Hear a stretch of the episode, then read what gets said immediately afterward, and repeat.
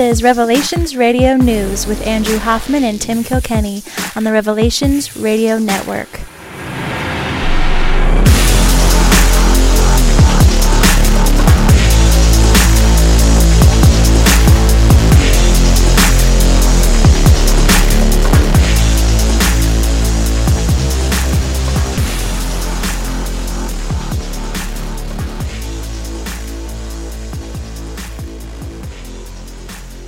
Podcasting to you from the seaside town of Edmonds, Washington, where I am not happy about the current Seahawks, Seattle Seahawks status. My name is Tim Kilkenny. And in Hood River, Oregon, where my now diehard Seahawks fan wife is having a hard time recovering, I'm Andrew Hoffman. we both now all of a sudden have diehard Seahawk fan or Seahawk wives as fans, so that's interesting. It's, uh, it's going to be unfortunate to teach them about the uh, Seattle Seahawks as they head into uh, what looks like I don't know an interesting period of time. I, I, saw there some, was a, some forums out there, people saying stuff like, "Oh no, the Seattle Seahawks from the '90s are back," and and then uh, somebody else said, "Well, does that mean we get the Mariners from the '90s back?" And then the other the other guy was like, "Supersonics from the '90s?" Question mark. so anyway. Uh, well, uh, yeah. There's uh, there was a commercial with Ron Rivera, right? Yep. And my wife says, "Oh, now we have to watch a commercial with this guy in it." And I'm like, "Wait a second, you recognize opposing teams' coaches now?" Just.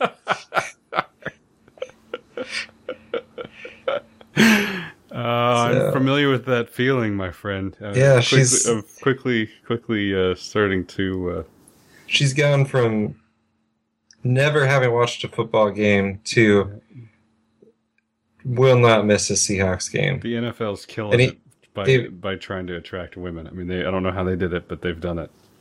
Yeah. it's, it's been a it's been an interesting ride. My wife turned to me the other day and said something like, "Well, I think it was the Bengals game." She goes, "Those Bengals are supposedly pretty good, but I heard they haven't really played anybody." And I'm just like, "What? who, who, huh?"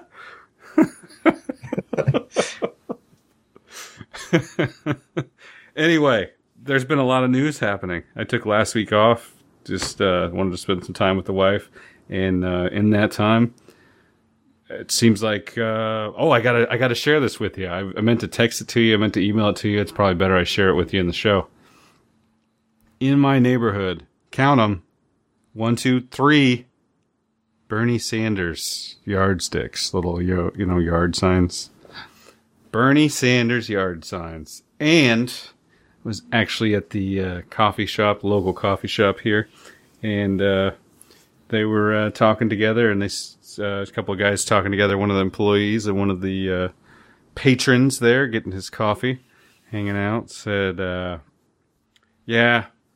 The news sites are all saying that Hillary won, but I think most people on the internet and most everybody I talk to agrees that Bernie won. You know, I think it's pretty exciting. So that's the that's the uh, temperature up up in this neck of the woods, and I just wanted to let you know that we are feeling the burn. Um, for people out there that like to uh, purchase domain names, I would recommend grabbing burnedout.com. Maybe I should get burnedout.com, redirect it to Revelations Radio News. I'm going to go do it right now. I'm gonna. I'm gonna. We got. We got some donation uh, money. We'll go. We'll go get. What are we getting here? Burnedout.com. Yeah, but yeah. B E E R. Yeah. Yeah. B E R N E D O U T dot com. Burnedout.com. There you go. Because that's the. That's where feel the burn ends up. Is at burned out.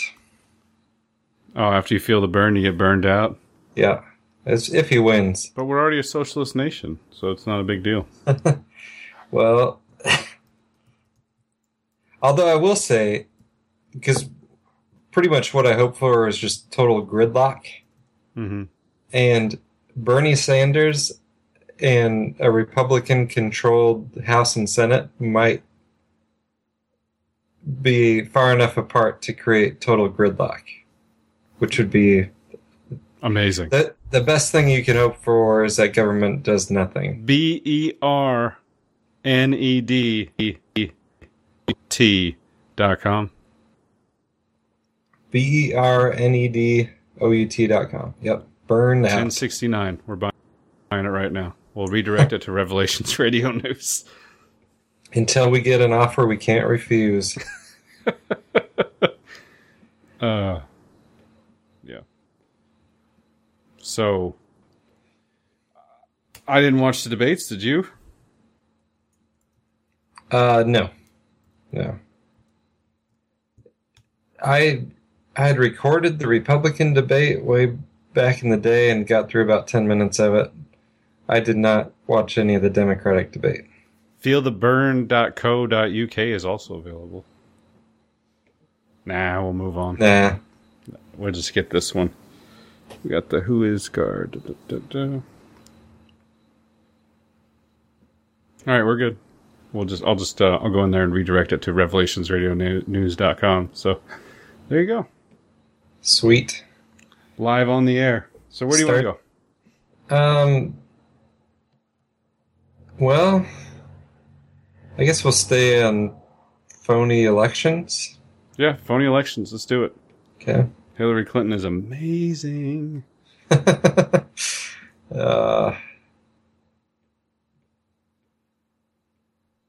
okay, this comes from Zero Hedge, and it's a it's a, I got a two parter here. So, Prime Minister elect of U.S. ally Canada wastes no time. Tells Obama that he will withdraw fighter jets from Syria and Iraq.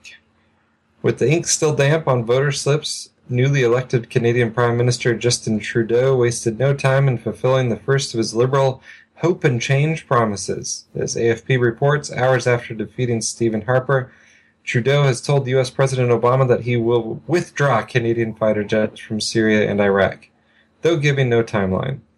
So far, the U.S. response is mutedly diplomatic but tinged with guilt. We have stood shoulder to shoulder with Canadian Armed Forces in Iraq and Afghanistan from the U.S. State Department. Okay. Um, so keep that in mind.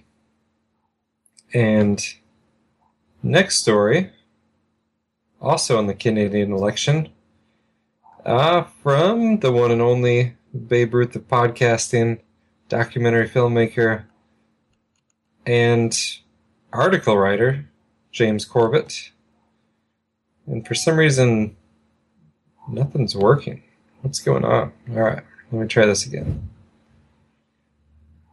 Okay, and the winner of the Canadian election is dot dot dot.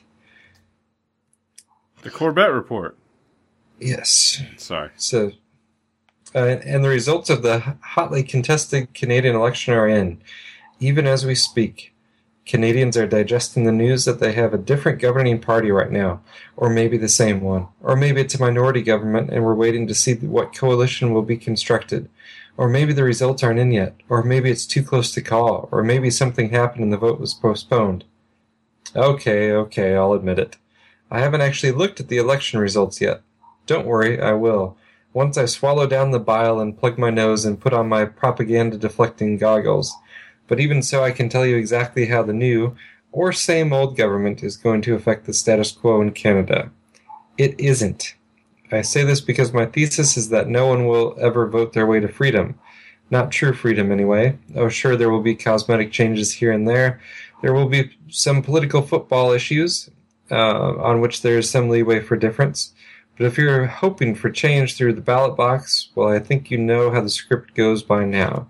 And yet people still turn out to the polls in droves to cast their ballots. Talk about cognitive dissonance. Of course, I claim no originality for my thesis. It's certainly been articulated well enough by others in the past.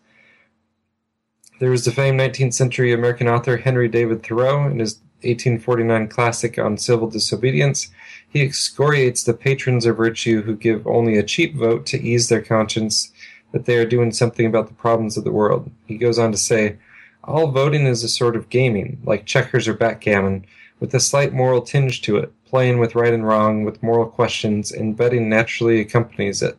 The character of the voters is not staked. I cast my vote perchance as I think right, but I am not vitally concerned that the right should prevail.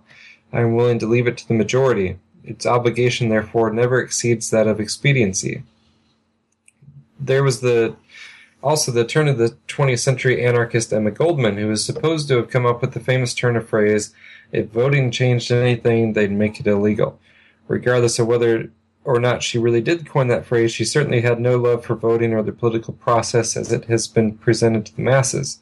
In Anarchism, what it really stands for, she writes, one has but to bear in mind the process of politics to realize that its path of good intentions is full of pitfalls, wire pulling, intriguing, flattering, lying, cheating, in fact, chicanery of every description, whereby the political aspirant can achieve success. Added to that is a complete demoralization of character and conviction until nothing is left that would make one hope for anything from such a human derelict. Time and time again, people were foolish enough to trust, believe, and support with their last farthing aspiring politicians, only to find themselves betrayed and cheated. Or there's Carroll Quigley, the distinguished Georgetown professor and Bill Clinton's mentor, who wrote The Secret History of a Powerful, Hidden Anglo American Establishment. As he revealed in Tragedy and Hope, the shifting of the political pendulum from left to right through the election cycles only serves to fool the masses into believing they actually have control over the course their country is taking. The chief problem of American political life for a long time has been how to make the two congressional parties more national and more international. The argument that the two parties should represent opposed ideals and policies, one perhaps of the right and the other of the left, is a foolish idea acceptable only to doctrinaire and academic th- thinkers. Instead, the two parties should be almost identical so that the American people can throw the rascals out at any election without leading to any profound or extensive shifts in policy and that is what we have, folks. Two almost identical po- parties. So, um, or as, uh, well, I'll let people go to the CorbettReport.com and read the rest of the article for themselves. But you get the idea. And he makes the following predictions. No matter who is elected, Canada will still continue to support American aggression in theaters around the world, including Syria. No matter who is elected, the Prime Minister will be a staunch ally of Israel and will use every opportunity to stress just how important the Israeli relationship is to the interest of Canada. Hey, before we move on, the Syria one, they're pulling their jets out. What are we? Well, that that's why that's why I put those together. Yeah. Okay. All right. Um, three, no matter who is elected, the Bank of Canada will continue to allow private banks to create the vast majority of the money supply as interest bearing debt instruments Despite the Bank of Canada's history of and ability to fund public financing with interest free credit, um, number four, no matter who is elected, the Canadian government will continue to parrot the official line on 9 11 and the war on terror. Number five, the new Prime Minister will not repeal Bill C 51. Six, the new Prime Minister will sign off on the TPP. Well, there we go, some predictions. Now let's see how things turn out under whomever won. Okay, I'll bite. I just checked the results. It looks like the Liberals have won a majority and Trudeau is the next Prime Minister. And that fact doesn't change one word of what I've written in this article. And uh, I will tell you this my money's on James Corbett being right, and he's not pulling any jets out. This is this is a uh, well, and how, how many jets does Canada Yeah, have over there That's anyway. the funny part is they they tell two guys that they can come home and they've made a huge political statement. Well, and I- I don't even think they'll do that. So I think it's just like um, Obama closing Guantanamo. It's his first thing he's going to do, oh, but he hasn't done it, so and he hasn't done it. he promises to though. Yeah. Cool. Well, I guess we'll look forward to that. So there, a little Canadian election news, and uh, wasn't his dad prime minister before? I feel that Trudeau name is super familiar. I don't know from where I know. We should Canadians are be like, oh, you guys are idiots, but all right, We do our best. yeah. Um, He's our number two country. speaking of socialism, Bernie Sanders, Canada, um, and Obamacare. Got some interesting news today, Tim. Ready? The uh, the insurance provider that I have through work is going out of business.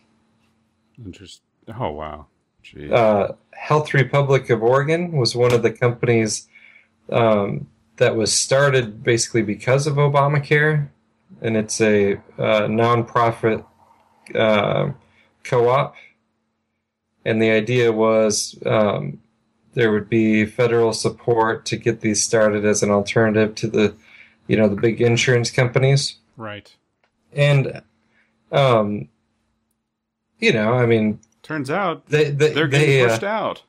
well, here, here's what happened. So they, um, and I think it was a, I don't blame my company for selecting them. Like they, uh, um, have a deal for alternative health care. You know, you pay 20, a $25 copay for pretty much anything you want. I mean, um, acupuncture, naturopath, whatever, whatever you're into there.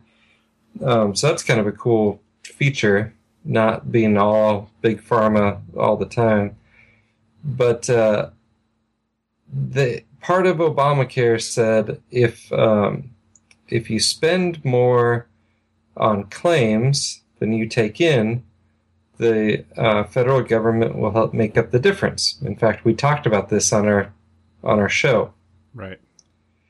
Um, so Health Republic is like, well, we can give up pl- pretty low rates, you know, and and we'll try to, um, and you know, we'll pay claims and we'll, uh, if it works out that we're we're not getting all our money back, then the federal government will make it whole, and that'll be great because uh, we're nonprofit anyway.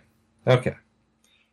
Uh, well, what the federal government apparently has decided that they meant by will help uh, is they will pay 12% of the amount. so that's a difference of about $20 million, and that put uh, Health Republic, at least in Oregon, out of business. So, Almost like it was planned. yeah, so we'll be back with some, yeah, some mega insurance corporation. Yeah, that Moda Health. Yes. that has figured out how to uh, avoid paying claims. There you go. It's like the Speaking of which, we actually, uh, speaking of naturopaths and insurance companies, my wife and I see a naturopath, and it was recommended that she take a uh, uh, food allergy test.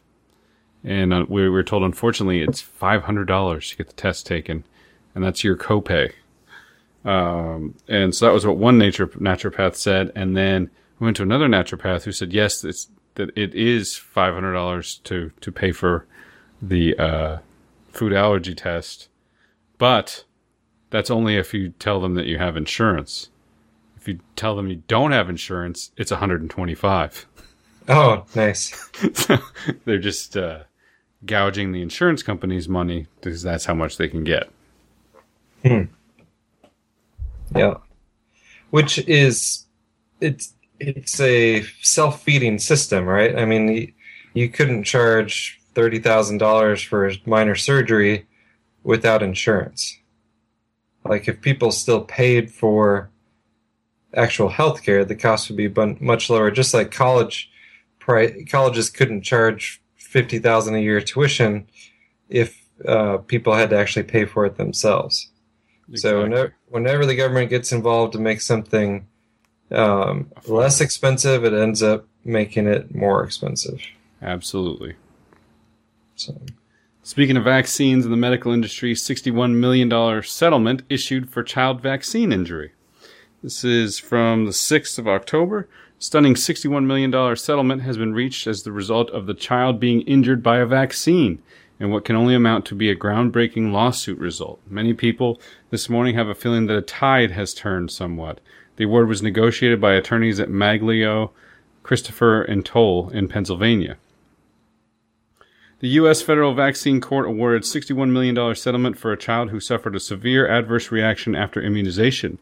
Vaccine attorneys at the law firm of Maglio, Christopher, and Toale believe that the case was clearly a result of reaction of the DTaP immunization. Court records show that only hours after the baby received a routine diphtheria, tetanus, and acellular pertussis uh, vaccination, she started to have seizures, abnormal breathing, irregular heartbeats, and at 6:05 a.m. the next morning, her heart stopped completely. Ugh. It, oh, it took six minutes to revive uh, took six minutes of CPR to revive her. She has spent the last six years of her life suffering from cognitive delays and cerebral palsy and a seizure disorder. Family's attorney says its sixty-one dollar, uh, sixty-one million dollar award will pay for the child's around-the-clock medical care for the rest of her life. Um, did you throw this one in here? Yep, I did. Okay, sorry, I didn't mean to Just- steal your thunder there. Well, no, just uh, it's happening. Uh, literally, billions of dollars have been paid out for vaccine damage. Right, and there's been And billions yet- of dollars set aside for it as well. Yeah, and this is, uh, but I notice. Well, let's see. I don't know if they had. Did they have the child's name in there?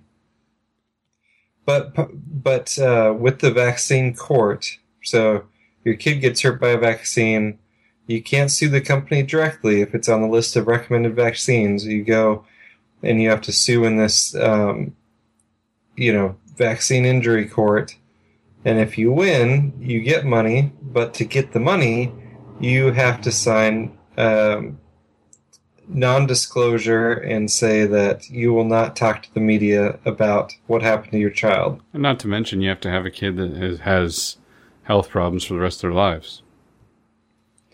Well, I'm, and just remember that. I mean, the default position is the vaccine didn't cause it. Right. So this is not all the vaccine damage that's being done. It's all the vaccine damage that absolutely can't be pinned on anything else. They can't come up with any other excuse. Have to admit it's the vaccine, and yeah, billions of dollars, but it's hush money. So that's that's why you're still a conspiracy theorist if you say, well, vaccines hurt people. Oh, Donald Trump, he's so crazy. He says vaccines can cause autism. Yeah. Speaking of conspiracy theories about vaccines, should we play the live testimony from the Senate hearing? Sure. Uh, this was lifted from, uh, I got this from No Agenda podcast. Uh, they played it. I thought it was too amazing to not uh, listen to and discuss in its entirety here on our show. So uh, it's about five minutes long. So here we go. I rise today on matters of research and scientific integrity. Uh, to begin with, I am absolutely, resolutely pro vaccine. Advancements in medical immunization have saved countless lives and greatly benefited public health. That being said, it's troubling to me that in a recent Senate hearing on childhood vaccinations, it was never mentioned that our government has paid out over $3 billion through a vaccine injury compensation program for children who have been injured by vaccinations. Regardless of the subject matter, parents making decisions about their children's health deserve to have the best information available to them. They should be able to count on federal agencies to tell them the truth. For these reasons, I bring the following matter to the House floor. In August 2014, Dr. William Thompson, a senior scientist at the Centers for Disease Control and Prevention, worked with a whistleblower attorney to provide my office with documents related to a 2004 CDC study that examined the possibility of a relationship between mumps, measles, rubella vaccines, and autism. In a statement released in August 2014, Dr. Thompson stated, I regret that my co authors and I omitted, omitted statistically significant information in our 2004 article published in the Journal of Pediatrics. End quote. Mr. Speaker, I respectfully request the following excerpts from the statement written by Dr. Thompson be entered into the record.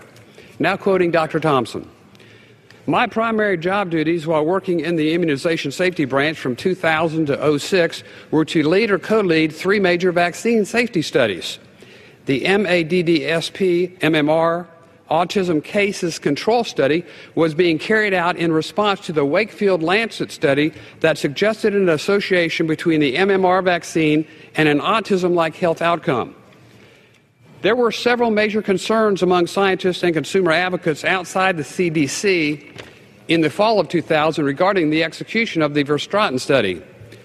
One of the important goals that was determined up front in the spring of 01 before any of these studies started was to have all three protocols vetted outside the CDC prior to the start of the analyses so that consumer advocates could not claim that we were presenting analyses that suited our own goals and biases.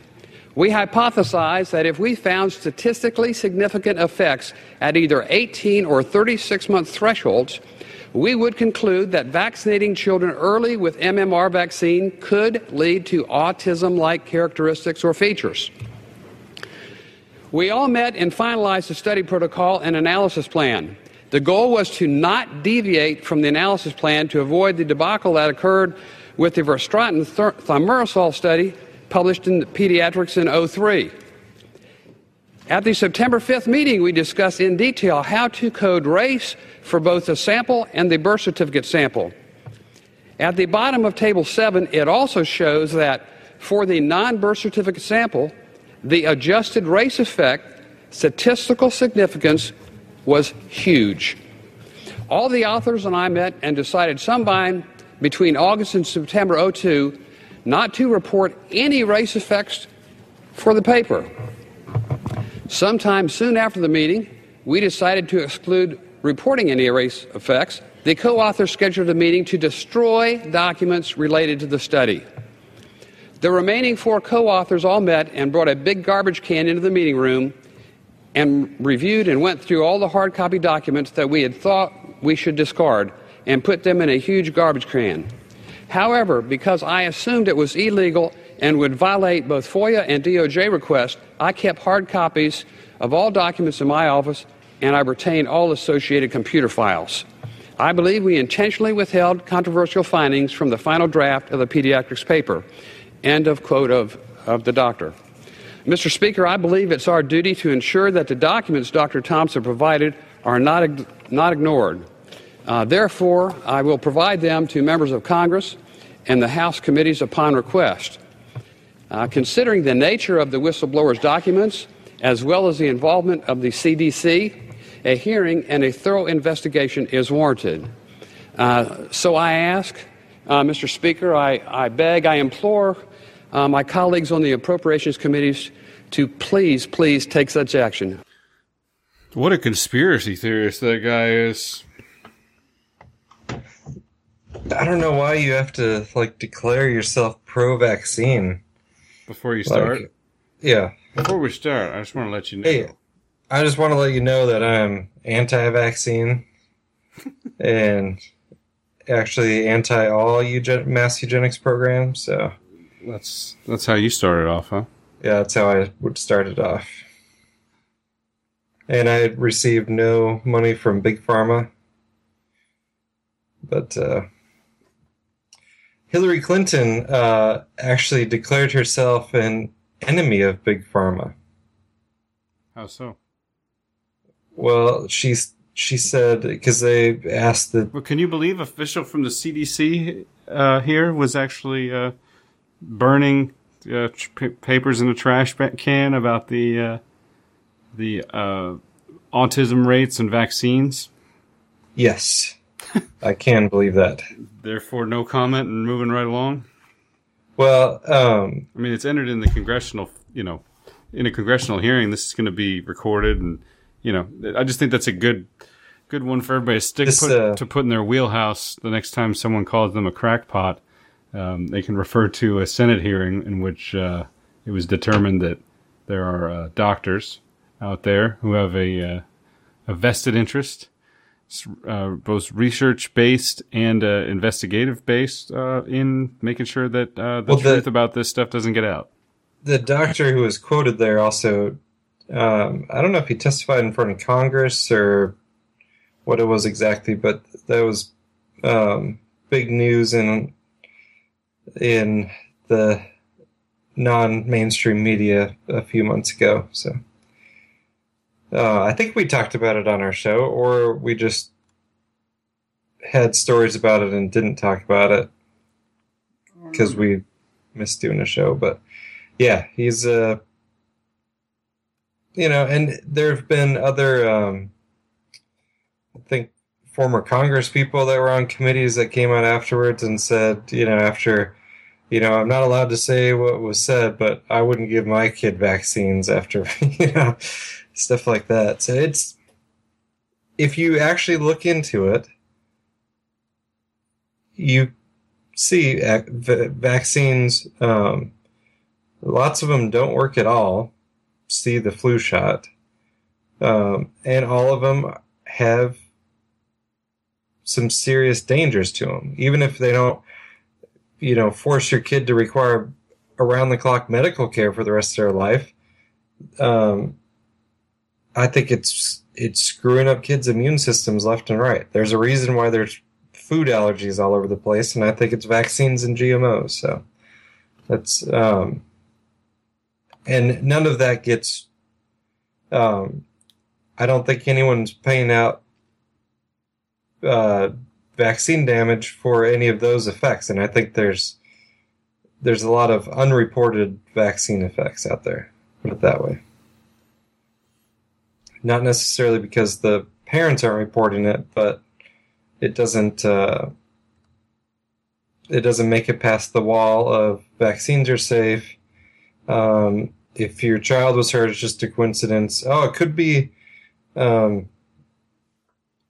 maybe you were shaking your baby. Maybe that's why their Shaking baby. brain syndrome. swelled up. Yeah, yeah. Yeah. The uh, I, I think I must have shared this, but back when I was in uh, school a few years ago, uh, the one of the professors, one of the teachers there, got the swine flu uh, within like 24 hours after getting the uh, the swine flu shot, and uh, the doctors told him that you know happened so fast that it's very likely that he had already had the swine flu when he got the vaccine, and it was already too late. And that's that's what he said. That's what his official official uh, uh, explanation for what happened was, but uh, it's kind of interesting. uh, he was sixty something years old, and I mean, it, it hit him hard. I mean, he he was in the hospital for a while. Yeah. So, just a coincidence.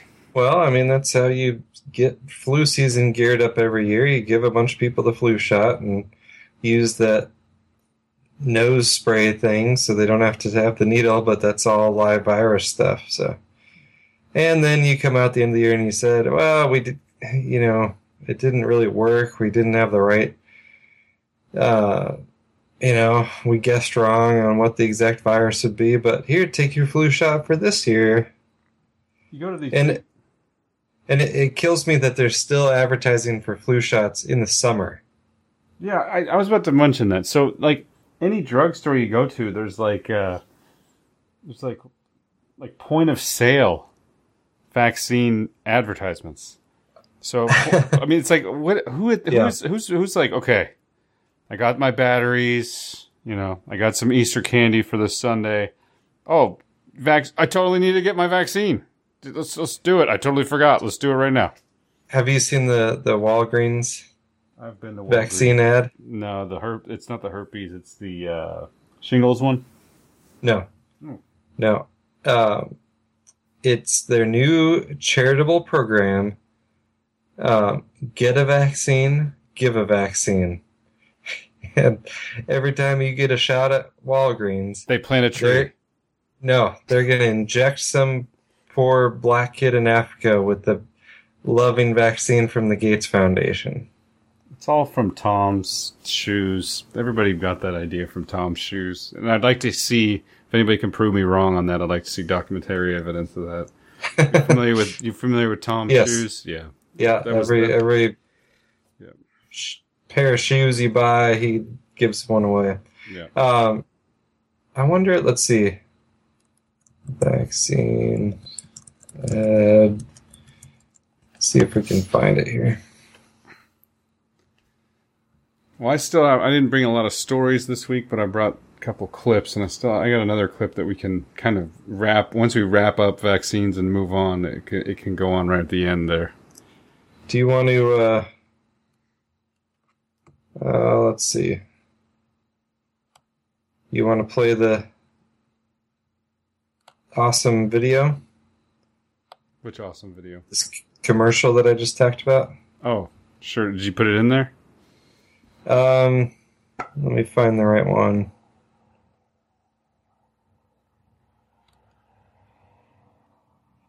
If you look at it from a eugenics perspective, it's so um, Insidious? Disturbing. yeah. I mean, it really is. Uh, let's see. Okay, fine. Oh, I, f- I think I got. it. Uh, it's called "Get a Shot, Give a Shot." Walgreens. Yeah, you got it.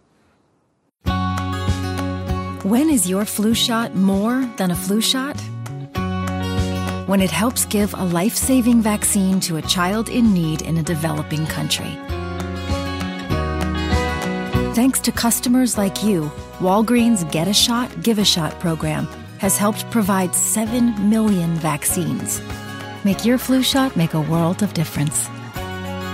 Walgreens, at the corner of happy and healthy. All black kids.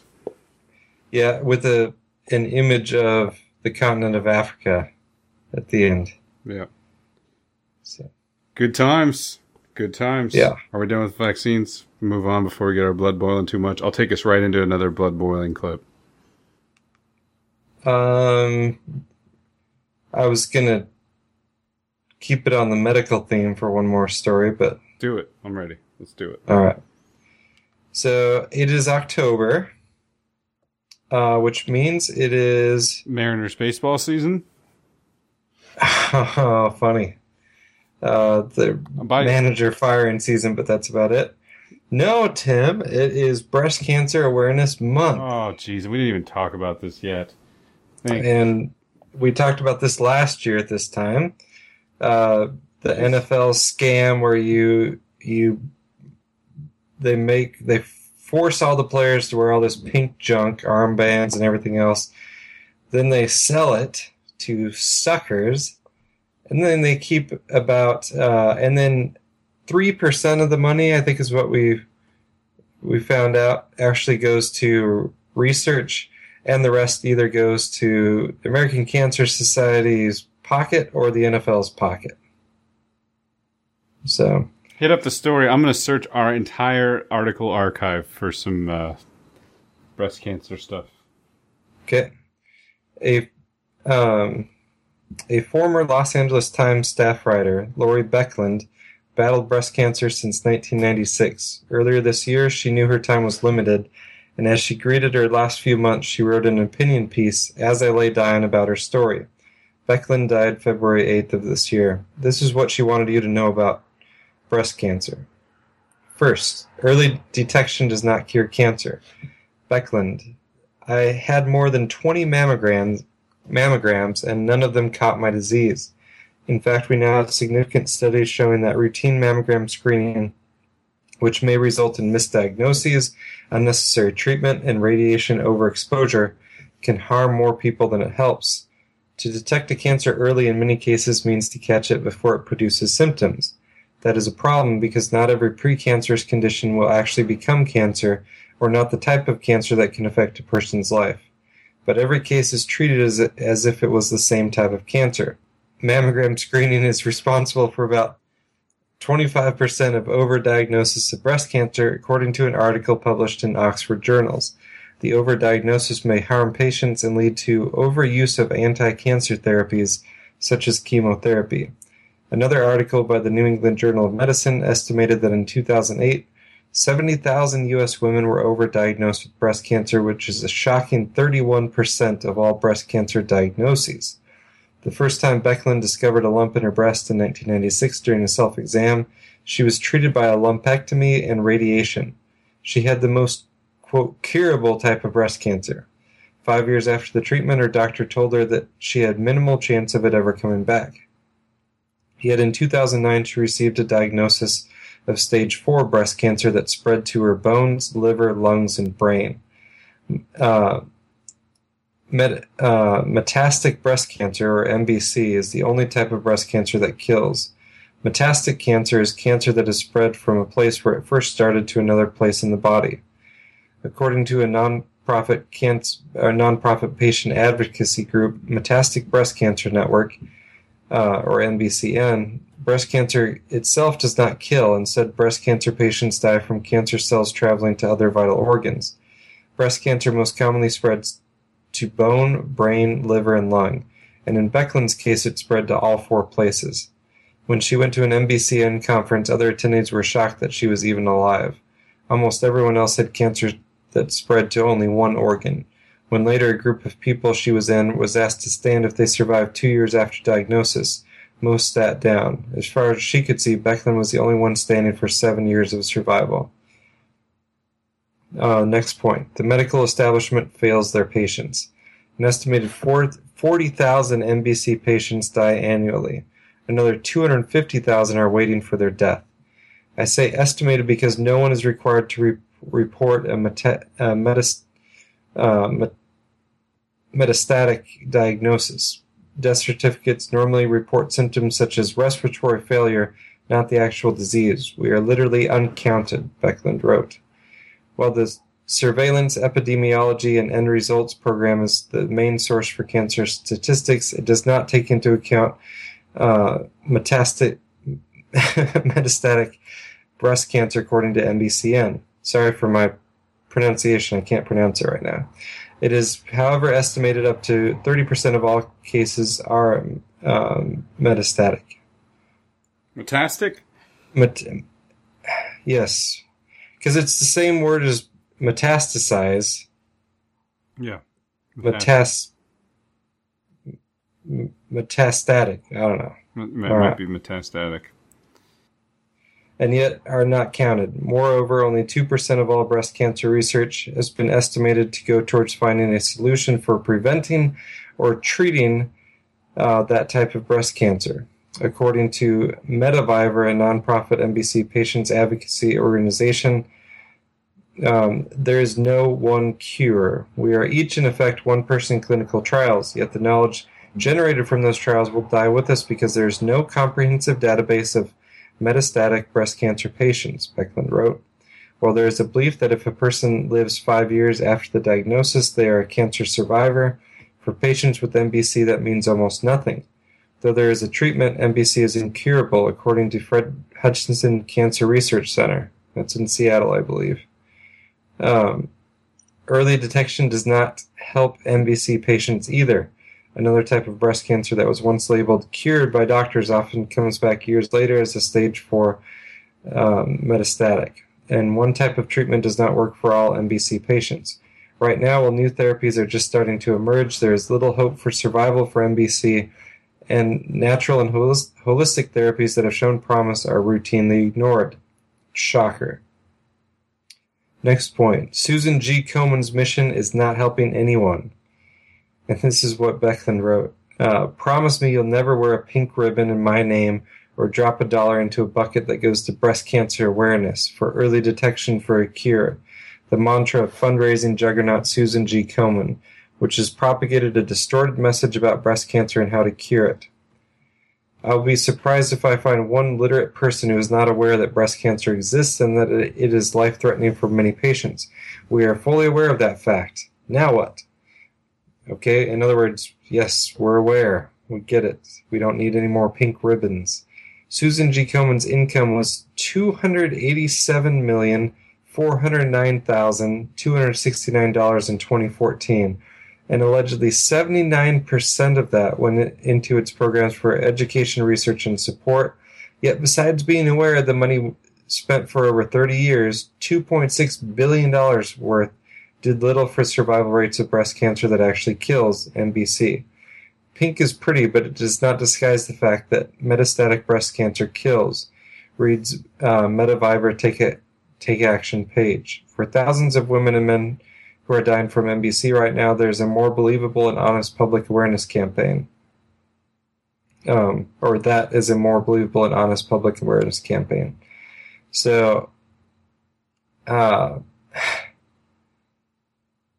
yeah, like we talked about last year, it's a scam, and it's this lady who's who lived and lived through it and and died from um, cancer. Very anti American Cancer Society, Susan G. Komen, pink everything, cancer awareness garbage. So, um, I have a story from our secret folder from October 2013. two years ago. Wow, we've been doing the show for two years, Tim. We've been doing this show for four. Pink wash for every $100 of NFL pink merchandise sales, only $3.54 goes, goes towards cancer research. The NFL, meanwhile, is keeping $45. Hmm. Yeah, there's be- there's better places for your money, people. Absolutely. I recommend everybody watch uh, Pink Incorporated. I think it's on Netflix and probably a few other places as well. Really gets into where that money is going. You ready for a pick me up? Yes. All right, we got to pick me up. All right. I don't want to do that to you. It's actually not a pick me up at all. But prepare yourself. I yourself. was so hopeful. Prepare yourself. Science is everywhere in nature's beauty, in a laugh between friends, the buildings we build, and the communities we form. It's constantly wondering, asking why things are the way they are. How can we make things better? What are we in the grand scheme of the universe? It spans from the depths of space to the device you're watching this video on right now. During the Enlightenment era, scientific revolution brought ideas around calculus, atomic theory, and gravity to our world. The Industrial Revolution saw significant technological and manufacturing developments, including the first cars, and in the digital age, scientists helped spur the formation of the internet as we know it, as a means to share research and ideas. Today, advances in medicine and agriculture have saved more lives than have been lost in all the wars in history. But despite these achievements, science and society are often at odds. Scientific discoveries like the Earth is round, that our planet revolves around the sun, or that diseases are spread through germs were all once ideas that were rejected by society. So much so that Giordano Bruno was burned at the stake for suggesting the Earth wasn't the center of the universe, and even Galileo was sentenced to house arrest for supporting the theory. Today, we see the rejection of scientific evidence for vaccinations, leading to preventable diseases like measles coming back after being wiped out in the year 2000, or the rejection of scientific evidence for climate change, despite the vast consensus among scientists. As put by Carl Sagan, we live in a society exquisitely dependent on science and technology, in which hardly anyone knows anything about science and technology. And yet, when we look to history, we see that ignoring science has led to the crumbling of societies. Ancient Greece was a time of great learning around ideas of space, time, and light, and during the subsequent Roman Empire, these ideas were mostly embraced. However, the Romans were complacent with the learnings of the Greeks, and little innovation or exploration of new ideas around science and knowledge took place during this era. With shifting governments and values, emphasis on reason and science slipped away, and Rome eventually fell into the Dark Ages. Today, despite the voices of many supporting logic and reason, this war on science continues. In the UK, investment in publicly funded research has dropped to less than 0.5% of the GDP, the lowest it's been in two decades. This year, the US has cut at least $300 million from NASA's Earth science budget, which just happens to include climate science. Not only does this mean that existing climate studies will be ignored, but useful data won't even be collected in the future, all to serve ideological agendas. But for what? The bank bailout in America cost more money than NASA's entire 50 year running budget, a budget that stirs imagination and visions for the future of our world and universe. In the military budget, one month of spending is equivalent to NASA's entire annual budget. Here in our home of Canada, the war on science is in full effect under Stephen Harper's conservative government. Our science libraries dedicated to health, environment, fisheries, and oceans are being shut down. Laws that were once in place to ensure the protection of endangered species have been gutted, with 80% of Canada's 71 freshwater fish species currently at risk of extinction. And not only has Prime Minister Stephen Harper eliminated the National Science Advisor role, but some 2,500 federal scientists have lost their jobs. In a recent survey, 90% of government scientists felt they could not speak freely about their research, and roughly 25% say they've been forced by the government to change their research for non scientific reasons. We're told that the remaining funds are geared towards science that has a clear commercial output, which at first glance may seem fair, research that isn't a waste of money, so to speak. But when Einstein constructed the theory of relativity, did he know that it would lead to the development of GPS, nuclear energy, or the original television? These industries are worth billions, but focusing on commercial output is short sighted as science is often a slow, evolving, iterative process. Science is much more than a body of knowledge and applications, it's a way of thinking a way to unravel the world's mysteries, see its beauty, where we can look at all the facts to make informed decisions instead of relying on preconceived notions and biases. Science doesn't choose a political party, it simply adheres to evidence. But just like good policy is supported by science, science is supported by funding and advocacy from our governments. So when you head to the polls to vote, wherever you may be, remember that a vote for science is a vote for knowledge and progress based in reality. Look at your party's policies on science and take a stand. If you believe in the message of integrating science successfully into our societies, please share this video on Facebook, on Twitter, through email, in person, to remind the world how important science is. And subscribe for more weekly science videos. Woo! Science! Hello, Andrew. Oh, Andrew. Sorry, I had to wake back up. Oh, There. sorry. I thought you might be asleep. I thought you might be asleep. I didn't notice it, but uh, I think that might have been a uh, a video by the uh, Labor Party in the in the in Canada. The the, the And they won, man. That took them to the election. Woo! that was the most popular video on YouTube like four out of five days last week. So I saw it on the front page numerous times and finally watched it. and was just like, oh gosh, are you? That was worse than the when the "What the bleep do we know" movie was all popular.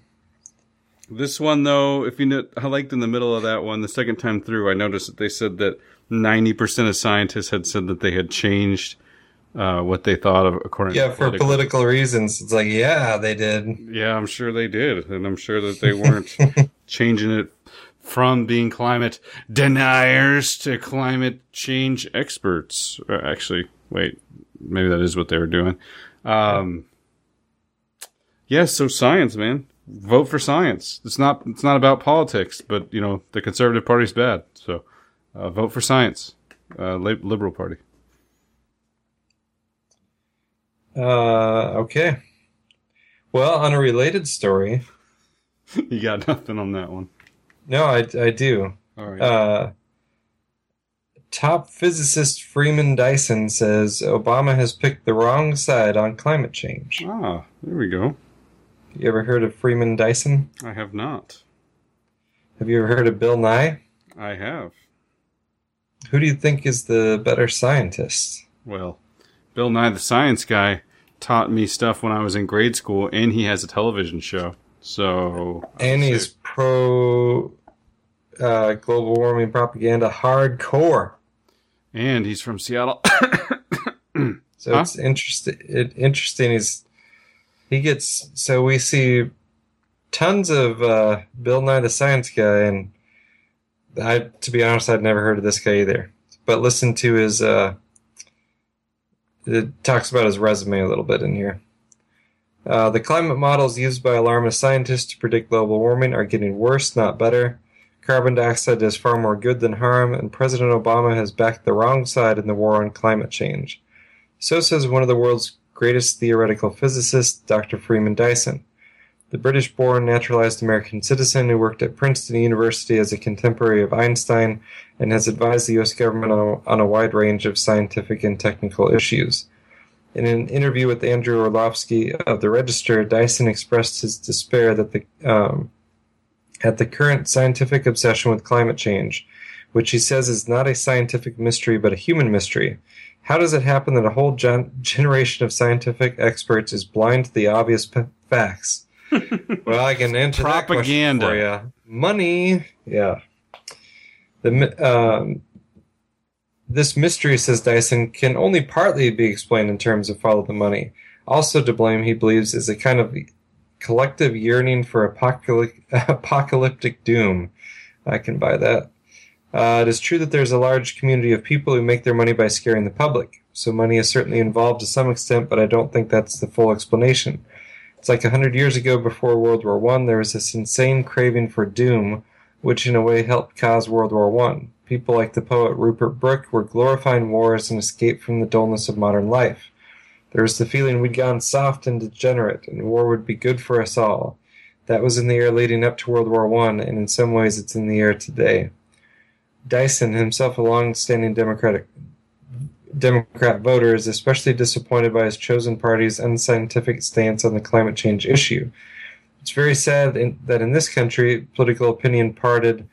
Um, I'm 100% Democrat myself, and I like Obama, but he took the wrong side on this issue, and the Republicans took the right side. Part of the problem, he says, so it's kind of interesting that the one issue he really knows about, he's on the opposite side, but he still likes Obama. Right. That's interesting. Uh, part of the problem, he says, is the Democrats' conflation of pollution, a genuine problem, with climate change, a natural phenomenon cl- quite beyond mankind's ability to control. And that's something we've talked about. There are real environmental issues, but carbon dioxide is not one of them. Uh, Rape, raping Ch- Central America is. Yes, uh, China and India rely on coal to keep growing, so they'll keep they'll clearly be burning coal in huge amounts. They need that to get rich.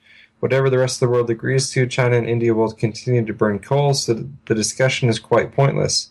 At the same time, coal is very unpleasant stuff, and there are problems with, with coal quite a cl- apart from climate. I remember in England when we burned coal, everything was filthy. It was really bad, and that's the way it is now in China. But you clean that up as we did in England. It takes a certain amount of political willpower, and that takes time. Pollution is quite separate to the climate problem. One can be solved and the other cannot. And the public doesn't understand that. The short to medium term solution to the pollution problem, he argues, is the replacement of coal with the much maligned shale gas, whose rejection by much of Europe he finds unfathomable and counterproductive. As far as the next 50 years are concerned, there are two main forces of energy, which are coal and shale gas. Emissions have been going down in the U.S. while they've uh, been going up in Europe, and that's because of shale gas. It's only half the carbon dioxide emissions of coal. China may, in fact, be able to develop shale gas on a big scale, and that means they burn a lot less coal. It seemed complete madness to prohibit shale gas. You wonder if climate change is an Anglophone uh, preoccupation. Well, France Yes. is even more dogmatic. Yes, more dogmatic than Britain about shale gas. Uh, Dyson, 91, has enjoyed a long, distinguished career as a physicist, mathematician, and public intellectual, showing promise as early as the age of five when he calculated the number of atoms in the sun at the age of five. Ugh. Uh, he must not have been watching TV as a child. Uh, during World War II, he worked at the Operation Research Section at the Royal Air Force Bomber Command before moving to the U.S., where Robert Oppenheimer awarded him a permanent post at the Institute for Advanced Study at Princeton. He also worked at the Oak Ridge National Laboratory looking at the climate system 25 years ago, before it became a hot political issue. The dangers of carbon dioxide, he believes, have been much overrated. In a foreword to a report for the Global Warming Policy Foundation by Indur Goklany called Carbon Dioxide the Good News, as reported um, here, he says, To any unprejudiced person reading this account, the facts should be obvious that the non climactic effects of carbon dioxide as a, as a sustainer of wildlife and crop plants are enormously beneficial, that the possibly harmful climactic effects of carbon dioxide have been greatly exaggerated, and that the benefits clearly outweigh the possible damage. I consider myself an unprejudiced person, and to me these facts are obvious, but the same facts are not obvious to the majority of scientists and politicians who consider carbon dioxide to be evil and dangerous.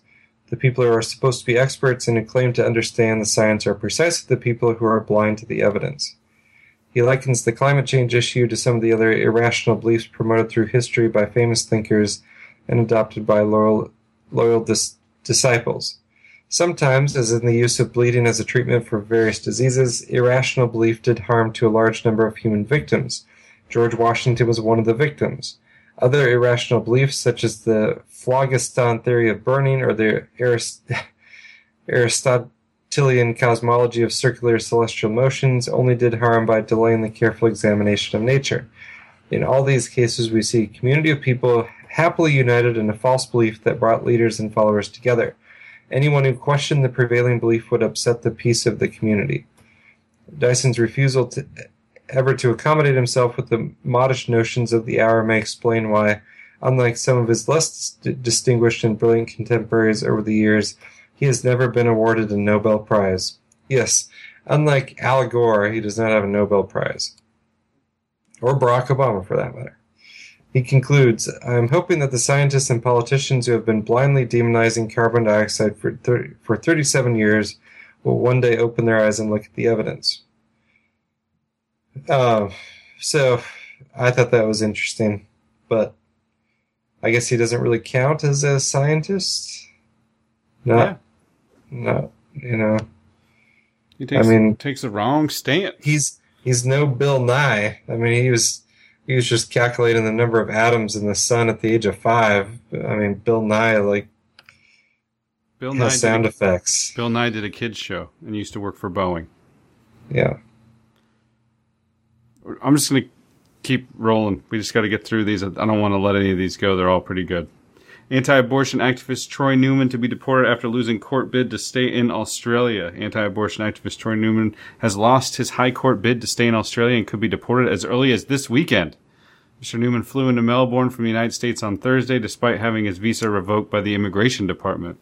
His lawyers tried unsuccessfully to appeal that decision in the High Court in Melbourne.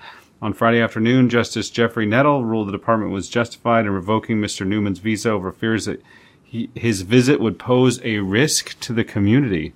Justice Nettle ruled that Mr. Newman may have a cause to challenge for refusal, but said he should not have boarded a plane to Australia knowing that his visa had been cancelled. Acting as he did means uh, means he does come he does not come to this court with clean hands. Mr. Newman had no right to treat the law as not. Mr. Newman is, is the head of an anti-abortion organization, Operation Rescue, and was due to speak in Melbourne, Sydney, Brisbane, Hobart, and Cairns over the next fortnight at events run by the group Right to Life in Australia. I have been to Hobart, Tasmania. The real reason I wanted to read that story.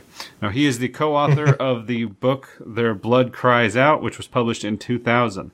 In the book, he he questions why doctors who perform abortions are not executed, and asks why women or men who request the procedure are not charged with murder. Government seeks to expedite Mr. Newman's deportation. In a statement, the immigration minister said that he instructed the department to expedite Mr. Newman's removal from Australia. Any person who enters in Australia without a valid visa does not have a lawful basis to blah, blah, blah. That was sent to us by a listener to this show from Australia. yes, What? He's committing thought crimes. Thought crime. While we're on this, I don't know if you knew about this. I just read about it. It was one of the more shocking things to discover that happened ever in this country. Did you read the George Stinney who he is? No, Okay, prepare yourself, buddy. Ready? George Junius Stinney Jr., born October 21st, 1929, died June 16th, 1944, was at age 14 the youngest person executed in the United States in the 20th century. Stinney, an African American youth from South Carolina, was convicted in a two hour trial of first degree murder of two preteen white girls 11 year old Betty June Binnicker and 8 year old Mary Emma Thames. Thames. However, no physical evidence existed in the case, and the sole evidence against Stinney was circumstantial fact that Stinney had threatened the girls shortly before their murder, and the testimony of three police officers that Stinney had confessed. He was then executed by an electric chair. Since Stinney's conviction and execution, the question of his guilt, the validity of his confession, and the judicial process leading to his execution have been criticized as suspicious at best and a miscarriage of justice at worst. On December 17th, his conviction was post uh, posthumously? no, posthumously. Ah, thank you. Now I can't Yeah. pronounce words. Posthumously vacated 70 years after his execution. Da, da, da, da. Ready for the worst part? The Yes. execution of George Stinney was carried out at Central Corrections Institute in Columbia on June 16, 1944 at 7:30 p.m. Stinney walked to the exec- execution chamber with a Bible under his arm, which he later used as a booster seat to sit in the electric chair. Standing at 5 feet 1 inch tall and weighing at just over 90 pounds his size, presented difficulties in securing him to the frame and holding the electrodes to him. Also, the state's adult size face mask did not fit him, and he was hit with the first 2400 volts of electricity. The mask covering his face slipped off, revealing his wide open, tearful eyes and saliva coming from his mouth.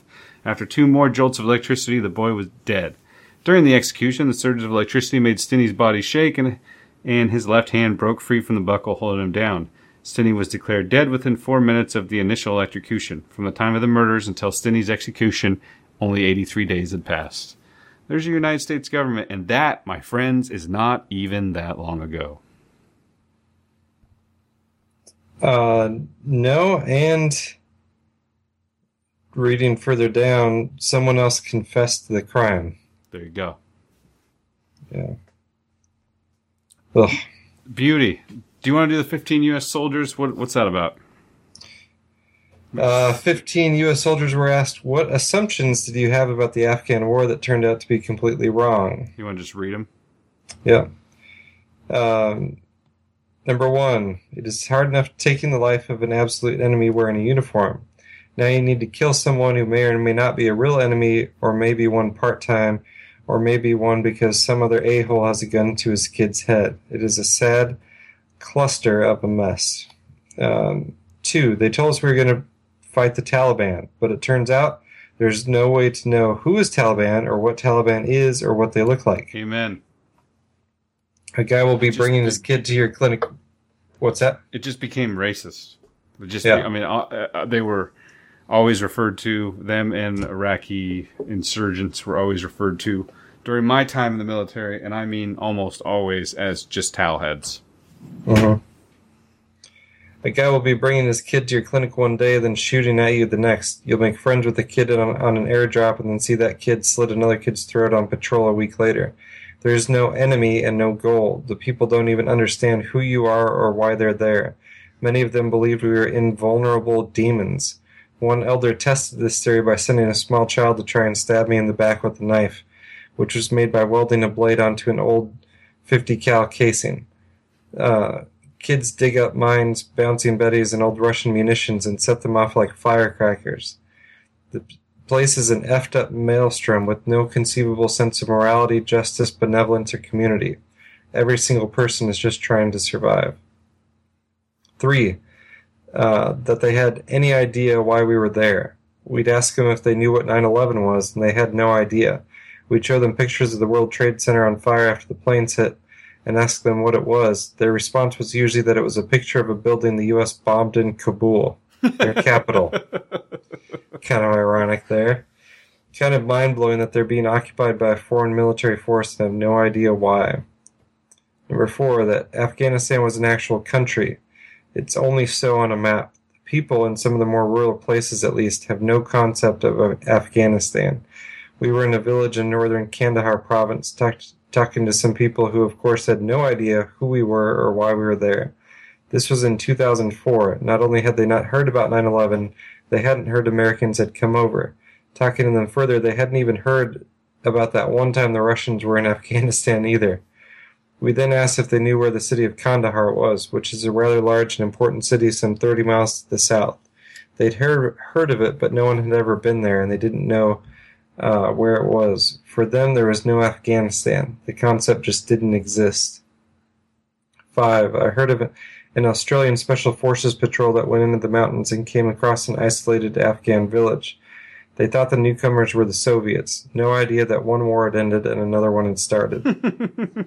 Six, about the fighting we did. I had in my mind that it would be these organized ambushes against a somewhat organized force. It may have been like that for the, the push Uh, but once the initial defense was scattered, the fighting turned into some farmer getting paid a year's salary to go fire an AK 47 in our patrols we walked by. I mean, no wonder there was so much PTSD going around. It doesn't feel okay when you killed some farmer for trying to feed his kids or save his family from torture that next night. It feels like crap, actually. Uh, seven. Most Afghans are polyglots. Uh, many of the most rural, uneducated, near medieval living people could speak three or more different languages. We were briefed that there were two languages spoken in Afghanistan Pashto and Dari. In fact, there are dozens of unique languages. Each isolated valley and village had their own language. Some sound very Persian, some sounded like archaic Greek. There was a village in the north that sounded like a tone language. My team tried to record as many local languages as we could. We had Terps ask questions in Pashto and had them answer in their local language. Unfortunately, cultural mapping was considered intelligence gathering, and all our recordings were classified. so, somewhere at the NSA, there are recordings in soon to be dead languages asking a village elder to share the oldest story they could remember about his village. That one, it, that's so sick. Um, yes, glad the NSA has that. Uh, I expected everything to be desert and mountains, but I spent as much time in orchards as I did anywhere else while I was there. Also, a lot of people didn't want us there any more than they wanted the Taliban there. Uh, ultimately, they just wanted to be left alone to live their lives. Number nine, that we would be fighting the Taliban. The majority of people we managed to detain had been coerced into shooting at us by the Mujahideen, which is made up of all sorts of people who had kidnapped or threatened their family. The most glaring example of this was when our forward operating base was attacked by a massive truck bomb that blew a hole in our wall. Suicide bombers ran into the forward operating base through the hole and blew themselves up in our bunkers. Every single one of them had their hands tied in remote detonation receivers so they couldn't back out. Soldiers, uh, number 10, soldiers tend to train for fighting at sub 500 meters. At least I always had. Not being able to see the enemy wasn't completely out of the norm for training but they were usually within the effective range of our small arms. Come to Afghanistan, and we were getting fired at by invisible enemies on the side of mountains a kilometer plus away. We hardly knew we were getting engaged, let alone went into contract into contact drills. Number 11, their concept of food. In their culture, if anyone had food, they were to share it with everyone around them. This is even if you only have enough for one person to have a snack. It was almost as if they didn't believe food could be owned by a person. Some of the Afghans I worked with would be offended if I ate anything and didn't offer them some. I guess also that I would actually be working with with some Afghans. I didn't expect that to be a thing. Uh, 12. That it was all arid desert. At one point in my deployment, my team had to dig irrigation trenches because our tents were flooded past our ankles. At another point in my deployment, I was trudging through what was essentially a jungle. 13 that everyone was going to be dirty and poor like in those help a poor starving child commercials. I remember being really su- surprised to see kids running around playing in dirt roads and everyone was clean. No dirt smudges on their face or anything. Also there are these two little girls with the most unbelievably white dresses i've ever seen standing by the side of the road watching our convoy roll by. Very surreal. Uh, 14 we're almost done with these. That it was really a war. It just people sustaining other people with a lot of nothing actually getting done. As someone who was a gunner for most of my tour, we mainly did transportation missions from Kabul to the eastern province. We never saw any action, and to this day I thank God for that.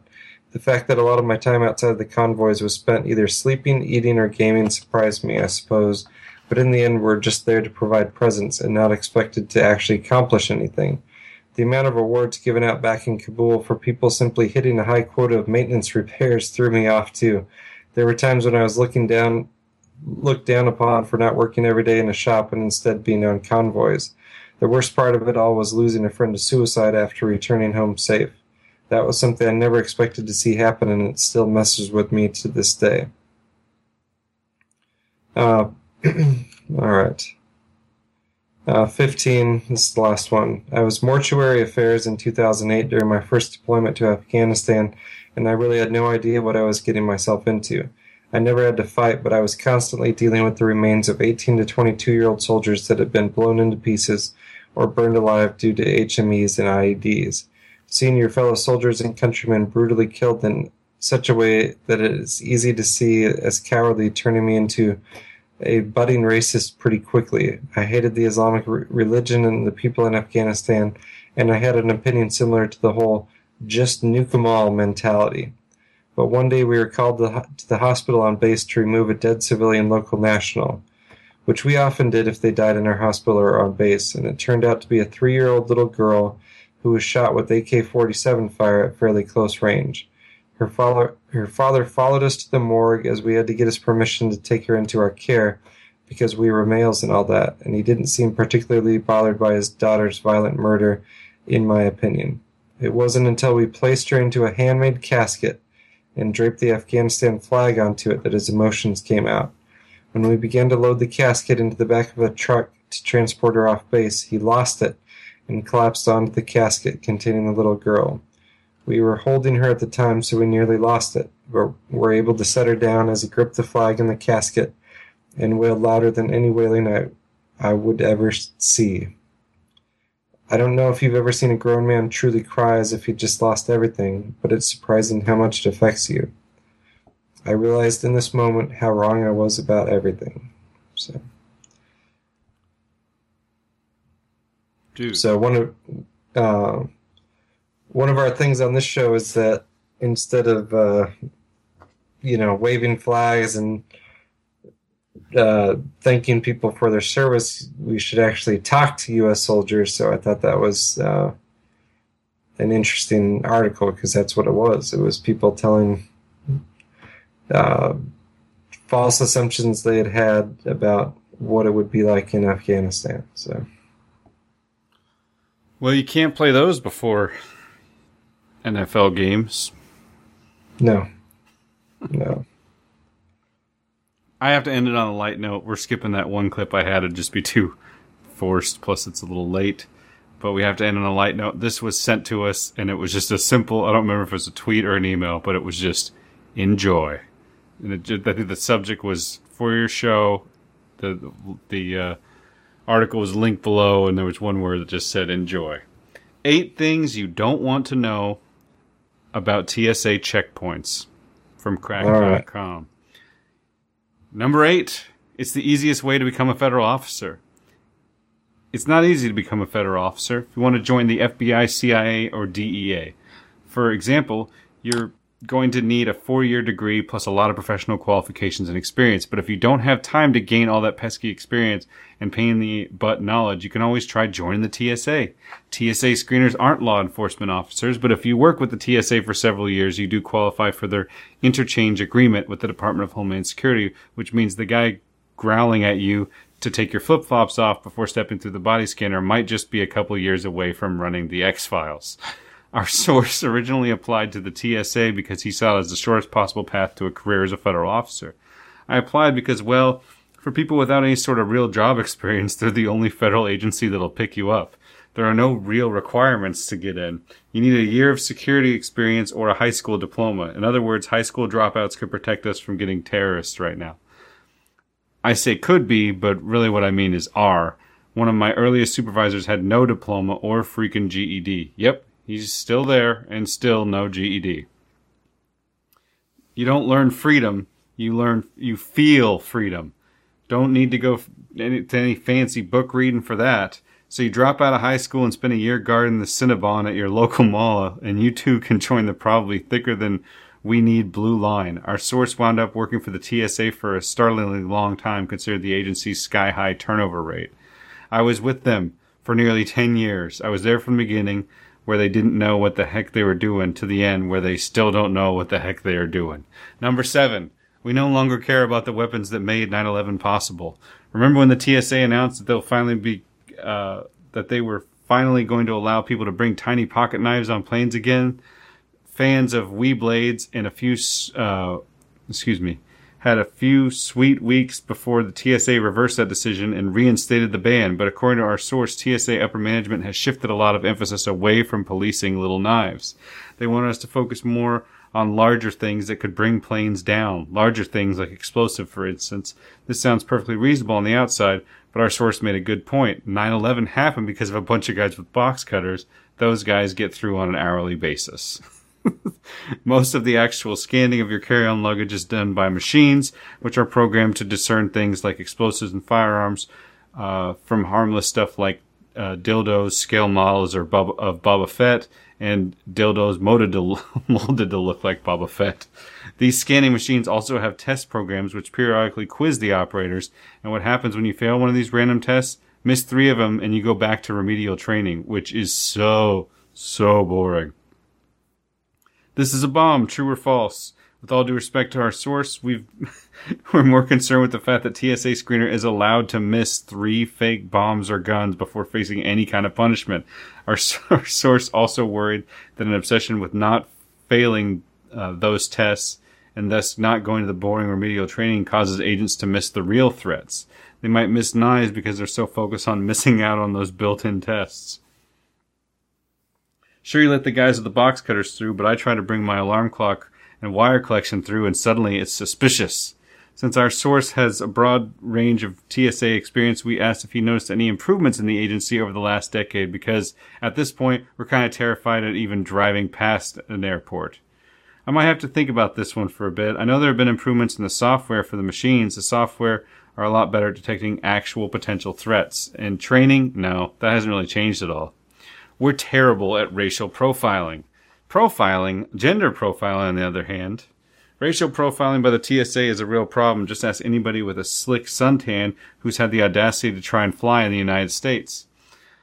But our source thinks the focus on racial profiling is overblown, not because profiling doesn't happen, because the worst profiling he's seen has nothing to do with race. I witnessed myself to, uh, detection officers, uh, I witnessed myself detection officers who would pull very attractive women aside because he had a reasonable suspicion to search carry-on bags.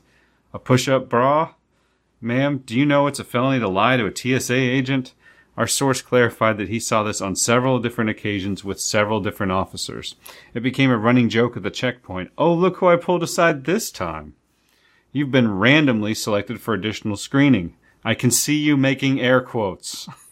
Our, our source isn't the only person who's brought this up as a problem. Multiple women have come forward alleging the TSA targeted them for repeated inspection, with at least one woman claiming the inspections came after an agent commanded, uh, commented on her cute figure. A Freedom of Information request revealed this formed a pattern of complaints against the TSA. I don't care what you say. You just wanted to see what was in her bag or find some embarrassing sex toy. Hey, Boba Fett is not only a toy, he's a sculpture and practically a work of art. Oh, you mean the dildo? Fair enough. Officers absolutely traded pictures of your body parts. Hey, remember a few years back when a bunch of TSA agents got busted for sharing naked pictures of passengers taken uh, by the full body scanners? So does our source. It goes along with the fact that TSA requires no experience and the, pe- the people they hire are young 20 something year old guys that don't understand the concept of privacy. I've personally witnessed that happen on more than one occasion. The TSA rule states you can bring your cell phone into any, or you can't bring your cell phone to any x-ray room. It doesn't matter if it was in their pockets. Nobody, not the supervisors, would check. They'd be bringing their cell phones in. It was pretty much just a blatant disregard for policy. He even had several coworkers try to show him naked pictures. I didn't go as far as I should have. Just said like, I'm not interested, but I have kind of glanced when I, uh, when but I have kind of glanced when a phone is shoved in your face. It's hard not to. I did see a couple. Yep, those are gray mannequin breasts. Ah, yes, the forbidden allure of washed out pixel, pixelated ghost genitals. Who could resist? Um, and number four, I haven't been reading the numbers. No one on the job actually cares about security. Whenever a story breaks on the TSA, the most I have ever done is this thing called a TSA announcement typed up by some analysts in DC with the director's signature copy and pasted on the bottom. There was a recent news story about TSA checkpoints letting undercover auditors sneak fake bombs on the airplanes at an astonishing 67 out of 70 times. It turns out airport security is not as secure as your favorite blankie. Less so, actually. At least if you know your blankie has a bomb in it. The TSA has been taking and failing those tests for a while. Our source underwent these tests too, conducted by the so-called red teams. His coworkers were similarly ineffective at catching a single thing. When I was working, our own airport had that team come through, and every single checkpoint failed. There was a meeting at the checkpoint. Oh, the red team check in. We failed three out of four tests. Then they just go do something else. Probably no lesson to be learned here. Forget I even mentioned it. Our source explained how this coworkers could go so uh, miss so many opportunities. When I was working there, the guy operating the X-ray machine is supposed to be focusing fully on the machine, but he's just kind of talking to his buddy next to him, talking to the passengers, and then terrifyingly added, "People who text and drive pay more attention to the road than some of these guys that do on the X-rays." Number three, drugs are not a major concern. If you're looking to smuggle a crotch load of acid from Memphis to Minneapolis, we've got the good news for you. TSA is not a drug enforcement agency. They're not the DEA, and they're not authorized to even look for drugs. What does that mean in practice? Let's say a guy has a bag of weed sitting on his bag. Sure, we'll notify the sheriff that he has a suspicious object here, but if he stashed it in his shoe, not that I condone that, or that it isn't seen by the TSA, they can they can't look for it with the purpose of looking for drugs. If we do, the court will throw it out and there's no reasonable cause. That's interesting there. Just put air freshener. I'm not, just put air freshener. I'm not filling out that paperwork. Our source and his coworkers were required to let the sheriff's department know when they found something suspicious, but they usually ignored the call when it was something they considered silly, such as a single bullet or even a single fired bullet, just the casing. And in those the sheriff showed up, but they're pissed. What's the guy going to do with a fired shell casing? Shockingly, a lot of people haven't got the message that you can't ever fly with guns in your carry-on.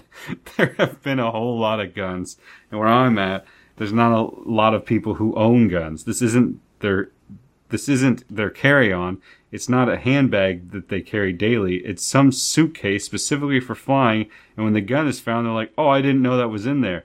Those are found way more often than I like to think of. I didn't even see it in there.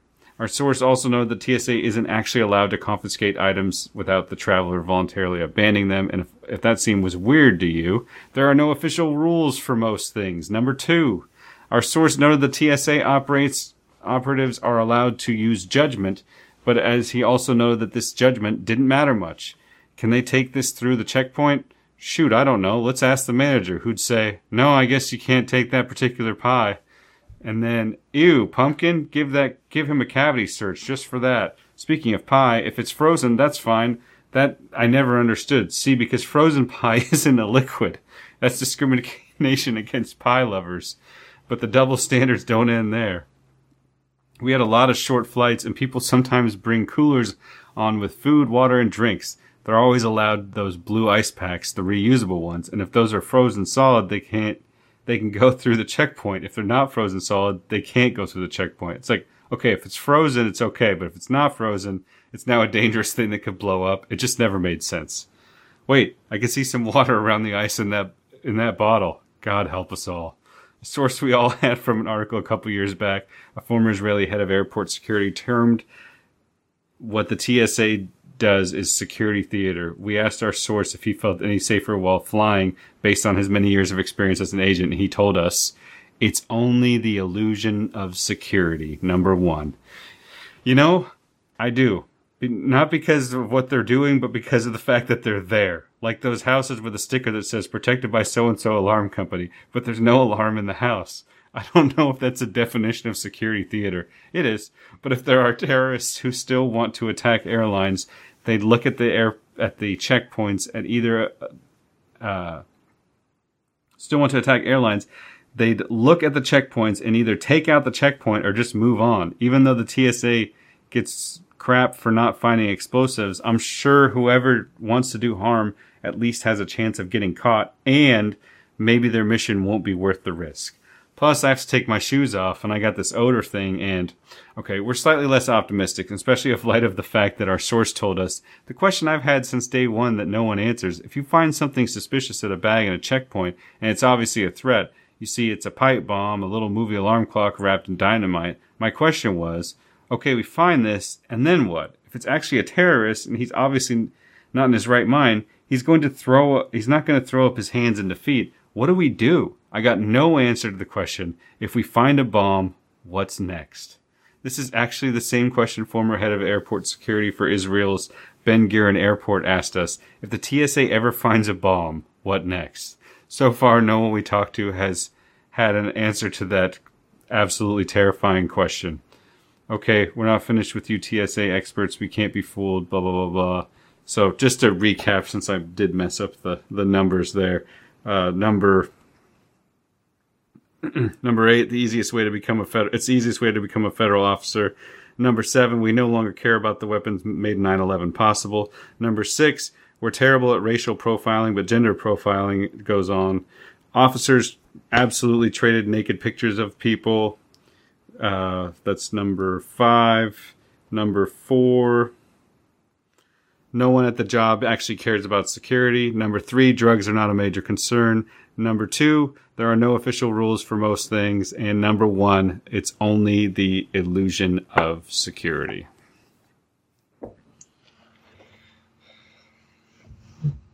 Yay, TSA. you got nothing on that one? Oh. It's, uh, I wish I was surprised, Tim. Should I end it end it with our femi- feminist clip since you don't seem to be entertained by that? I don't know if uh, you have to be more naive to believe in Santa Claus or the TSA keep is keeping us safe. Meanwhile, this is what takes place on the airwaves. That was great. Yeah. Yeah. I mean, people seemingly were very surprised that he would come to Hillary's aid like that. But isn't it nice to see them going at the issues rather than the same old, you know, going dog and pony BS? I thought that Bernie was so menschy in that moment, like a real guy. It, I actually am aroused by him. Uh, Are serious? I, find him to be eye candy, not ear he candy, not ear candy, eye candy. I like a, an old Jewish guy who's a socialist. That's my type of guy. you know, everybody's talking about O'Malley and how hot he was, oh, but to we'll me, Bernie is hot. O'Malley, I am. A, so we'll get to O'Malley because there are some pictures, ladies. Everyone, gird your loins. That Martin O'Malley. Let me tell you oh, something. They're here already. If I wasn't voting here. with my head, I think we know who'd be getting my vote because I am in love. Look, he has abs. His That's boobs. no dad bod. But those are boobs, aren't they? Take no, those are not moves. Those are, those not, are moves. not those moves. are rock hard man things. Pure class. Trying to, trying to slowly kill you as the show goes on. Yeah. Just Andrew. Hello, Andrew. Hello, hello, Andrew. What if two? The only thing I'll say about that clip, which I guess was on the View, what if two men spoke that way about a female candidate? Um, they would get taken off the air for objectifying. Objectifying. Yes. Do you have words of wisdom for us? Don't ask your two-year-old if she loves her blankie or you more. You might not like the answer. That's awesome words of wisdom. Thank you for that. Thank you for ending on a high note. Sorry for all the tough stories this week. Everybody go out there, have a good week. It's going to be an awesome week. God loves you all. We'll talk to you later.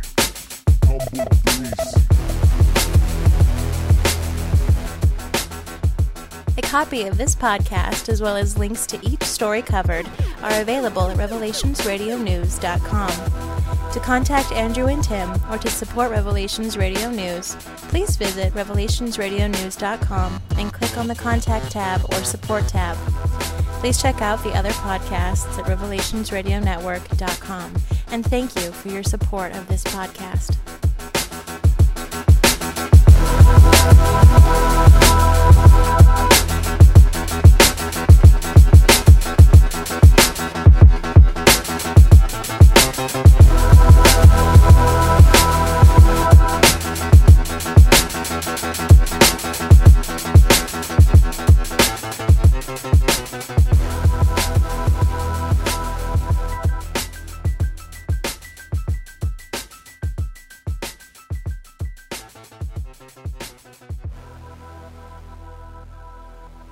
My dad used to go on Sunday mornings to the uh, to the donut shop and he would bring back a, a big bunch of donuts, but there would always be a couple of chocolate donuts. I take the chocolate donuts and lick them and put them back in the box.